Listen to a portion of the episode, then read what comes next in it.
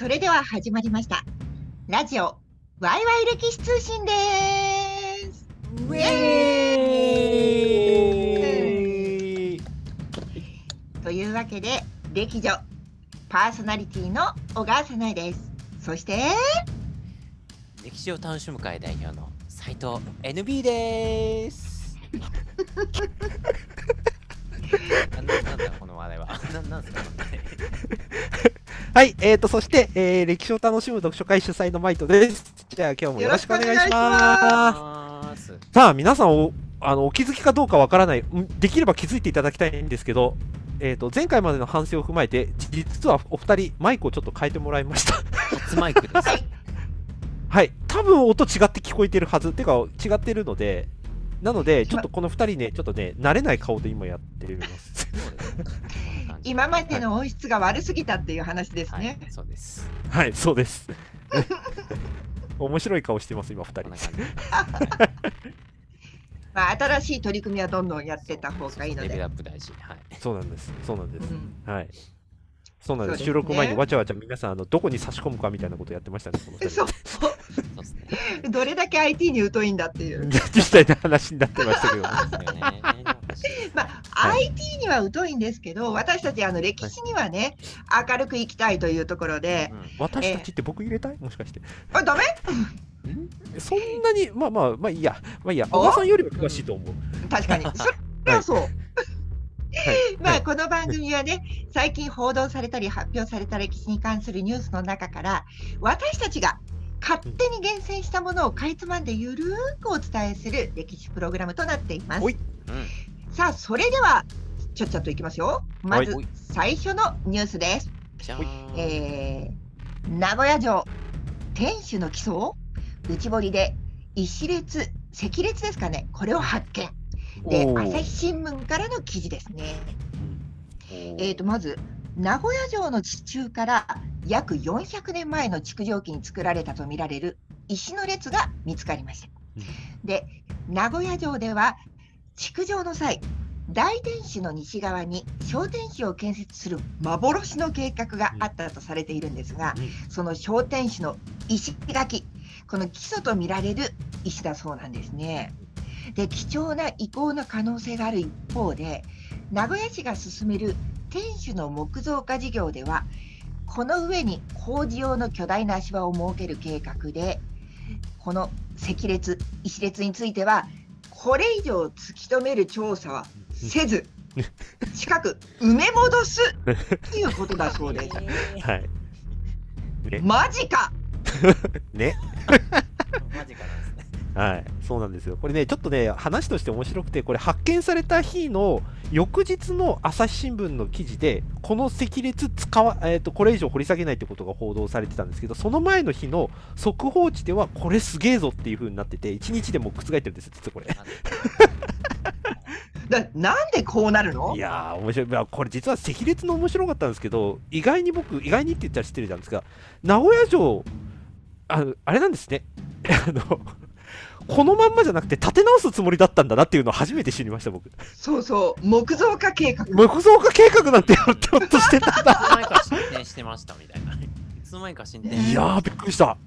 河村市長びっくりしたわ、これ。はい。しかもこれ、この記事続きがあって、なんかこれ、この後のなんか有識者会議で、この工事実は遅れてんだけど、もっと遅れそうみたいなことを言ってるっていう話があって、なんかこれが言い訳になってる感じがすごくしてて、なんじゃこりゃみたいな話でしたよね。いやだから本当に木造化されるのかで、されるにしても、ねはい。これを理由にはい。支援化を正当化するのか、はい。い、やでも見つかったんだったら生かせよって思うんだけどね。そうなんですよね。これ、えっ、と、この放これが配信されるあたりではまだやってるかもしれないんですけど、なんかね、限定1週間ぐらい、3月の2日からだったかな？えっ、と、一応見学ができるらしいんですよ、この赤列と。うんにだから、それはだから、きあの地元の方たちは行かれると面白いなと思うんですよ。あの今のところの予定だと、それ見終わったら、もうそれ以上やんないで、もう一回押し潰すって言ってるそこはねちょっとどうなのって非常に思うんだけど、うん、これね、なんというか、ちょっと、うんと、ちょっと昔の話をしてしまうと、えっ、と「麒麟が来る」の時代交渉をやってた小和田哲夫先生はい。がまだ、えー、と駿府城の公園がマンションの、えー、と建設となって埋められるっていう話があった時にそれ体を張って止めてっていう話がね割と武勇伝として伝わってますけどもうん。あそこら辺からその歴史の建造物とか史跡って生かしていこうよ地元にとってプラスになるからっていう風潮になって現在に至ってるんですね。うん。ここに来てこれこそそれこそこのラジオで何度かお話ししたかと思うんですけど弘前城の、えーとうんうんうん。石垣をもう一回修理し直そうとか前回の放送にもあった、えー、といろんなそのお城の工事をしようとか。前回の話ありましたよね。仙台城のあの門の話とかもありました大けど、ね。うん。はい。ありましたけどそういうふうに今長期化計画をやってるにあたってあれ？これ長期化計画やるのが目的なのか？これを使って何をやるのが目的なのかっていう手段が目的化してねみたいな話が結構多いなと思ってて、うーん。ありきこうこれ研究することでありしきの名古屋城の計画とかが明らかになればもしかしたらこれって、えー、とその徳川名古屋徳川家のその経緯の変転とかの参考になるとかそういう話あってもおかしくないのになって思うんですけどこん。れがどちらかというとありしの名古屋城を作ることが優先されちゃう？ん？みたいな。うん。うん、いや木造化が別に悪いとは言わないけれども、はいはい木造化する目的ってそもそも何っていうのと、はいはいはいあと歴史的なものを大切にしたいとか、それを呼び水に観光に生かしたいとかっていうのであれば、はいこの赤列を見せ見られるようにしとくべきじゃないのって思うんだけどね。そうなんですよね。うあんーここら辺はねむ難しいっていうかまあ言わんとしてることはわかるんですけどこれもうこれ以上の歴史交渉的価値がないって言い切っちゃうのはなんかそこに関しても追加のなんか話は本当は欲しいとこですよね。いや私できれば千田先生にあの見聞してもらいたい。おお、うん。うん、そうですね。うん。で千田先生が「いやこれ価値ないっすよ」って言ったら「まあじゃあ埋めていいよ」みたいな。いや価値あると思うんですけどね。あるでしょねね、なんでこれが埋まってんのかっていう話もわかんないですしね。う。ううん。ん。いやまあちょっとこれこういう話また増えてきそうな気しますけどね。工事の途中でたまたま出てきたじゃあ出てきたもんどうするみたいな話で昔はそれをなんか取っとこうとかっていうのあったような気がするんですけど今、うん。これで予算取ってるからみたいな理由で進めるとかって話もしかしたらあるんじゃないかなって感じありますけどねまあ今回ちょっと取り上げなかったんですけど昔の史跡取り壊すかもみたいな話も結構出てきましたしね最近ね。ちょっとねこ大人の事情ってやつかな？大人の事情ってやつですね。いや難しいとこですね。ここでまあ。あのこれ3月の2日から7日ってことですかちなみに。そそうですね。あはいうん。じゃあ間に合う方はぜひご覧はい。にーなっていただければそうですね。っていうところですね。はい。そうですね。はい、うん、さあそれでは次のニュースいきたいと思います。はい。はい。えーと清水寺火災直後。うん。緊迫の様子伝える文書発見。ということでこれは京都新聞からの情報です。はいはい。えー1629年、えーということは江戸初期ですね。すね。えー、と大火で本堂をはじめ書道がほぼ全焼した清水寺。で火災直後の様子が分かる手紙などの文書が初めて見つかっていたことが分かったそうです。はいはいはいはいで当時この清水寺の本堂だった本本寺だった、えー奈良の興福寺門跡はい。かな、一条院が、はい。えっ、とねこれ11面え千手観音菩薩像すごいじゃない、をうん。のこの無事を心配して訪ねてくるくだりもありはいはい。混乱の最中の緊迫した様子が伝わってくる。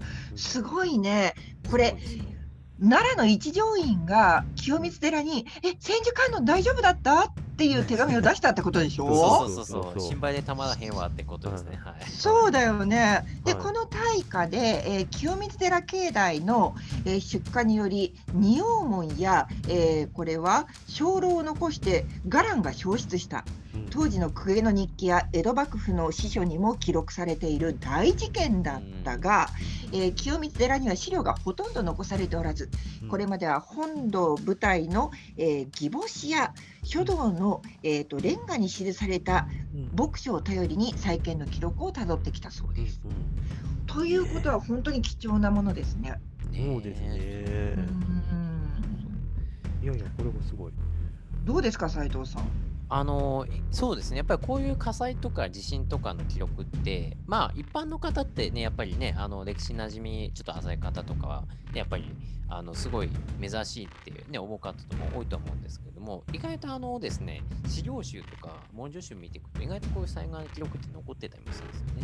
うん。でね、これはこれですごいあの、ね、江戸初期のね、あのまあ、京都とかね、奈良の様子がすごいあの国名に分かる資料なので、まあね、重要な資料だと思うんですけども、本当これね、そのニュース見て思ったのがそうなんでしょうね。あの、こういう記事とかもそうですし、例えばその、なんとかの大地震とか、えーなんとかの火災とかっていう、あの、記録を、なんかきっかけにして、なんだろう、歴史に、まあ、ある意味親しんでいく、えー窓口になればいいなっていうのをちょっと改めて感じましたね。えー結構その、なんでしょうね、あの、まあ、わかりやすい例で言うと、ね、例えば、な奈良の都って、あの、結構何回も戦火に焼かれてたり、えーうん。失火で燃えちゃったりしてるんですけど、それって意外とちゃんと日当時の、えー貴族の日記とか、そういうのにもすごいよく残ってたりするので、なんかあの、そういうのをね、もっとあの、オープンにして、えー歴史に、なんだろうな、えーある意味馴染む、ね、あの、取り組みを進めばいいなってすごい感じましたね。ね。うはい。んちなみに清水寺って皆さんニュースで見た方いらっしゃるかと思うんですけど最近土地買ったんですよね。お？近く。土地、土地買ってそこに木や木やヒノキを植え始めたんですよ。ほう。お？なんでかわかります？えそれは何？あのー本堂とかを建て替えるための木材を自分たちで調達するってこと？はいほぼ正解です。おー。おやった！さすが。正確に言うともううん。寿命が来ると何百年か後に。うん。今の境内が。でその時に同じものを瞬間的に集めることできないからそれを見越して何百年か前って逆算して今土地買ってここに埋めておこうっていう計画をやってるっていうことらしいですよ、うん。悠久の歴史を紡ぐ取り組みですね。あはというよりあれですよね、うん僕らがちょっと考えなきゃいけない時間とそのものの感覚ですよね。何百年後のことを今こうやってわざわざ土地買ってって計画的にやるっていう発想が僕らにあるかどうかっていう。い。うん。まあ、しかもそれ原材料までこだわるっていうことですよね。まさに。ん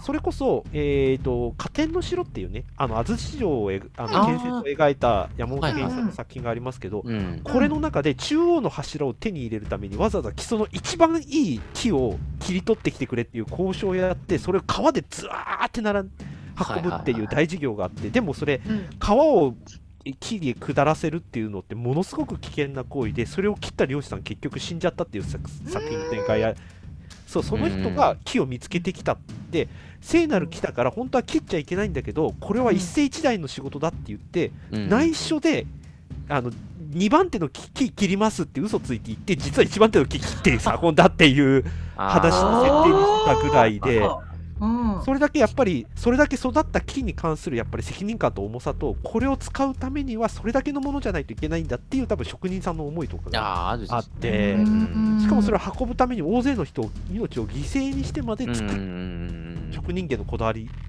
みたいなものと同じエネルギーをなんかうんこの土地買ってわざわざ木木を植えるっていうのにすげえ感じるんですよね。うん。ね、神社建築とかもそうですよね。そうですね社とかね、うん大橋屋みたいな。はいだから逆算して今から作っておこうとそれをもう育てようとうん今からっていう。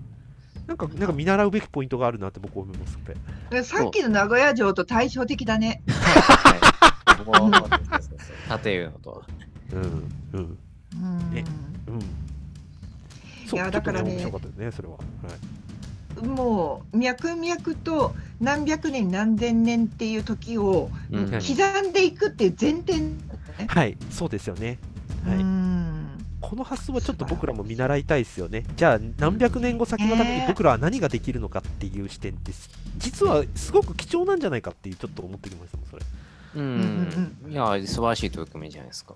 そうですよ。はい。うんうんうん正しい正しくないっていう論じ方は良くないとは思うんだけれども、あの間違った歴史をあえて残すようなことはしたくないね。そうですねはうい、ん。そうちゃんと残すためにあのできることをやってるっていう感じですよね。そうですね。うん。そうそうそうそうそう。だってこの今の状態で言ったら、津川雅彦のあの 肖像画が徳川家康の肖像画になっちゃうかもしれないからね。そうそうそそううですよ。そうそう。そうですよ。スポーツ新聞のね、一面が。は そう。そう そう今できることって意外とあるよっていううん。のをすごく感じますよね。そうそう。だからそういった意味でね、災害のこういったね、火災の記録をたどっていうのもやっぱ大事ですよね。はい、うんそうですね4回のサイクルでね、やってるのかとか。はいだそうですね。うんうんうんはい、大事だと思います。はい、そんな大切なこあう情報を得たところで、はいよいよ最後のニュースなんですが、おい。えー江戸時代山林の境界めぐって村が争いうん長さ10メートルの判決文書など展示。うん。京都新聞からの情報です。えっ、と京都府の南これあ？なん南丹市？南丹市かな？おはい。ーなんか丹波とかっていうイメージがあるから南丹波かと思ったら南丹市なんだね。でここの、えー私立文化博物館で、えー旧八木小学校所蔵文書調査速報展が開かれています。で、えー、とこれはですね3月21日まで開催をされる予定なんですが、はい。えー、とこの旧八木小学校から見つかった八木村周辺の山林や大関川の水利これ水の利権ですね、はい。をめぐる争いを記した文書や、はい。村の近代化への足跡をたどる資料など約うん。60点が展示されています。で、えー、とこれはね今まで、えー、と展示されたものとか発見されてなかったものが一堂に会するようなんですけれども、はいはいはい。うん、でこの展示ではねなんと長さ約10メートルの書状。10メートル読むの大変よこれ。やばい。これがあのー裁判で判決が下った書状らしいんだけれども、はいはい。これが展示されていたりして、うん。でしかも多彩な色使いで山の境界線を示した絵図とかねあとは明治時代のトンネルや橋の設計図あと戦前の感染症患者の隔離病棟新築工事使用書などが並んでるそうです。すげえ何がすごい？いやここまで克明に示しているっていう長さはまあ置いといてっていうのがすげえですよ ね、まあ、だからこのピンポイントでこの八木小学校の近く八木村っていうところの資料がこれだけ残ってるってすごいなっていう。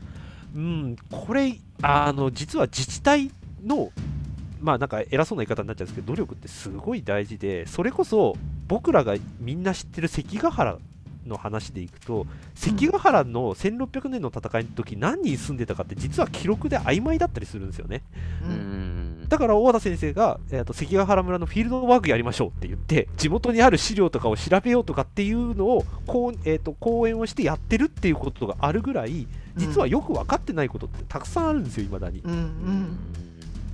なんかそれを思うとなんかそうやって記録で残すっていうことのものすごく重要さっすよね。うん。だからこの辺り私ちょっと訪れたことがないからわからないんだけれども、はい。なんとなくイメージ的にそんなにこうなんていうの？都会じゃないところ？はいはいはいはい。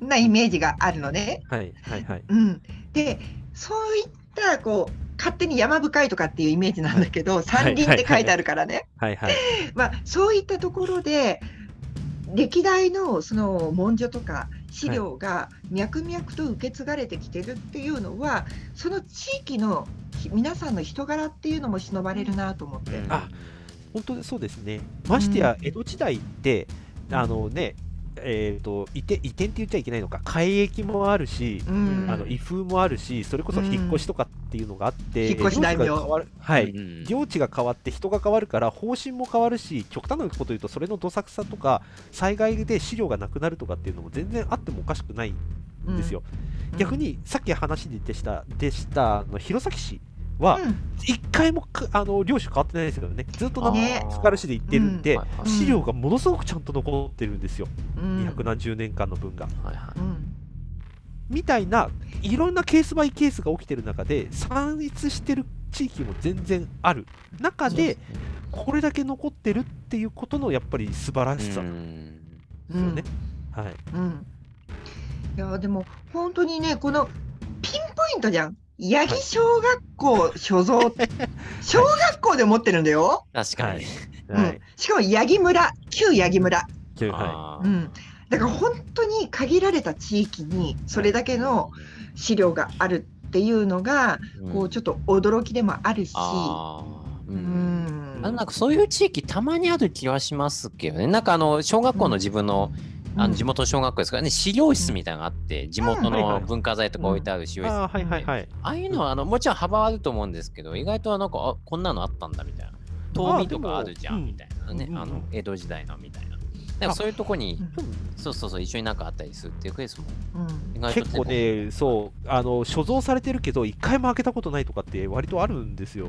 事例だけ有名なのが、松江城の隣に松江歴史館っていう博物館があるんですけど、うん。この博物館で、えっ、とですね、その松江藩のそもそもの始祖って松平の殿様なんですよね。で松平の殿様って、うん。大阪夏の陣に出てたことがあって、その戦後処理とかもしてたことがある経歴があるんで、えっ、と、うん。大阪夏の陣に出てた殿様みたいな形で企画展をやりたいっていう話があって、ほうほだから企画展をやるからっていうんで、昔の資料をほじくり出してみたら、なんか城の絵図面たくさん出てきたぞっていう話にうなって、おおおお。で、さっき小川さんがまさに言ってた千田先生をうん。呼んで、これなん。でしょうっていうふうに聞いてみたら、なんと江戸時代初期のうん。城の絵図面、しかもその中には今まで発見されなかった初期の江戸城の絵図面まで入ってた。松本すごいじゃん。はい。初、おいいや大発見。そう、大発見。うんその大発見のものが松江の歴史館でずーっとつ、うん。取っといたまま誰も開けることなく見たこともなかったっていう。はいはいはいはいはい。あれそうそういみたいな。えばさ、はい。あのー何年か前の大河ドラマ「真田丸はい」の時も、あの、真田丸っていうものが存在してたっていうことは知られてるけど、実際どういう形だったかとか、あのはいよく分かってなかったじゃない、はいはいでそはいれが、その大阪周辺とかじゃなくってなんか松江城かどっかはい、あ、そうです。松江、ねそそれ、全く同じです。それと同じです。そうだよね出てきたよね。はい。その中に含まれてたんです。はい。うんそうだ。から全然関係ないところからえ？ここのお城の跡これですか？みたいな。そうなんです。んでもっと驚きなのが、それを松江の松平の殿様が持ってたっていうことは、うん松平家と徳川関連のところに同様の資料があった。つまり、うんいざのしその城に何かあった、攻められた時の攻略絵図がみんな共有されてるっていうことですよね。うんうんうんうん確かに。すげえなって思って、本当に。うんいやー、これは驚きだったっていうのと同時に、これ放置してたのかって多分千田先生怒ったと思うんだよね。確かに確かに。歴史発見ですよ。これちなみにあのうん僕、えっ、とね、当時、新潟でこの記事を読んでて、あ、新潟、長野か。長野で読んでて、えっ、と、信濃毎日新聞の一面で載ってました、この記事。見つかるそりゃだってえー真田家由来のものああ、だまあ確かに。はい。松本城の地図もの入ってたとです、ね。ああ、それで、ああ、そういうこと。はいはいはい。なるほど。だから主要地図の江戸時代初期の地図、松平の殿様とか一部の徳川親族関係者がみんな持ってた。さすがあー福川ネットワーク。だからもうそれ違う、違う違う。今だったら北おじさんって言わなきゃいけないしかも。確かに。こんばんは徳川家康です。はい、ごめんなさい。あの、くら寿司と未だに見てしまいますが、ごめんなさい。まあタイが見てない方はちょっとピンとこないけどね。ごめんなさい。はい、そうなんです。うん。こういうことがあるっていうことですよね、うん今後もね。